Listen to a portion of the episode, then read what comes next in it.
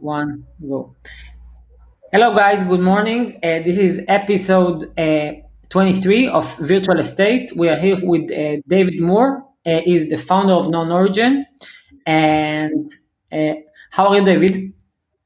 Hi. Uh, thank you for thank you for getting me on the on the podcast. Yeah, for sure. It's uh, it's uh, my pleasure. So uh, let's start by um, like asking you like a little bit about your background. How did you start Known Origin, and how did you get into virtual art? Cool. Okay. So I'll start by probably telling you a little bit about myself. Um, I, from a graphics background, uh, I got into kind of print design uh, in the kind of mid 20, uh, 2005, 2006, uh, after graduating from university, um, and then moved into kind of web design. Uh, and then more recently, as time's gone on, I've kind of got into app design. Uh, and that's where, during one of these projects, I met Andy and James, who are the other two co founders of Known Origin. So we were working together on a different project. Um, this is in 2017. Uh, and I told them about a kind of art gallery that I was putting together.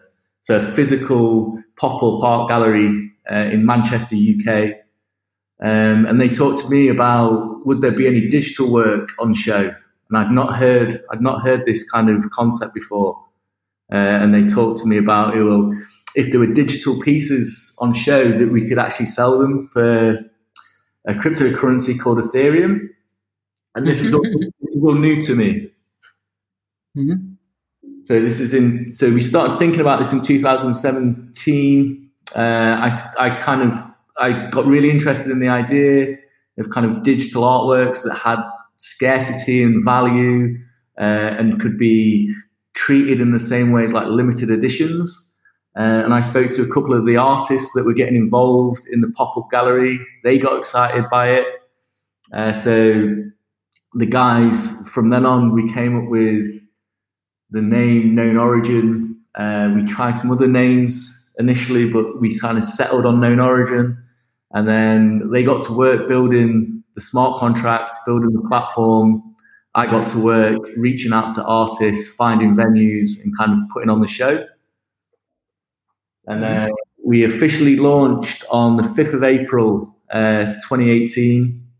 Uh, we had, I think, 15 artists at the time, mainly physical pieces with kind of digital representations of NFTs.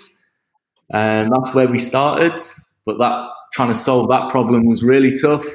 Uh, so we pivoted quite quickly to just digital artworks.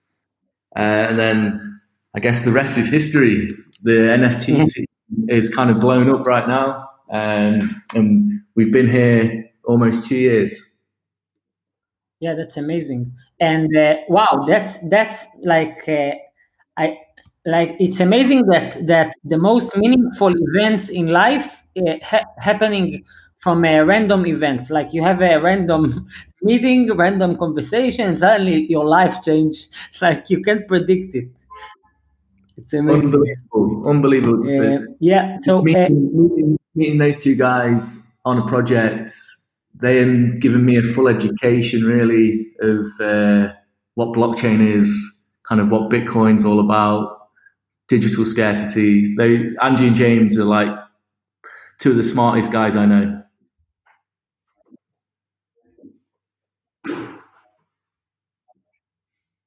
Yeah, yeah. This is a Amazing and um, cool. And and since then, can you tell it tell us a little bit about the growth of the platform? Like, um, what is the thing that you discovered along the way, and um, what is the what is the current status of the of the platform after after two years? Like, what what what things what events have um, been along along the way that um, that were like cool that you you were surprised from?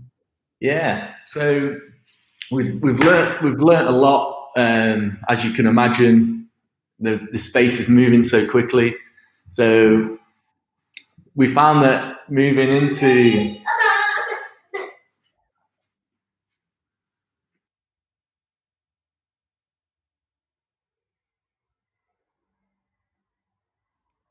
Hi, yeah, we uh, we've learnt a lot along the way. Uh, the space is obviously moving really quickly. Ah, man, we might have we might have to reschedule this. You know, Oh yeah. got like kids, kids just not letting me uh, do my thing.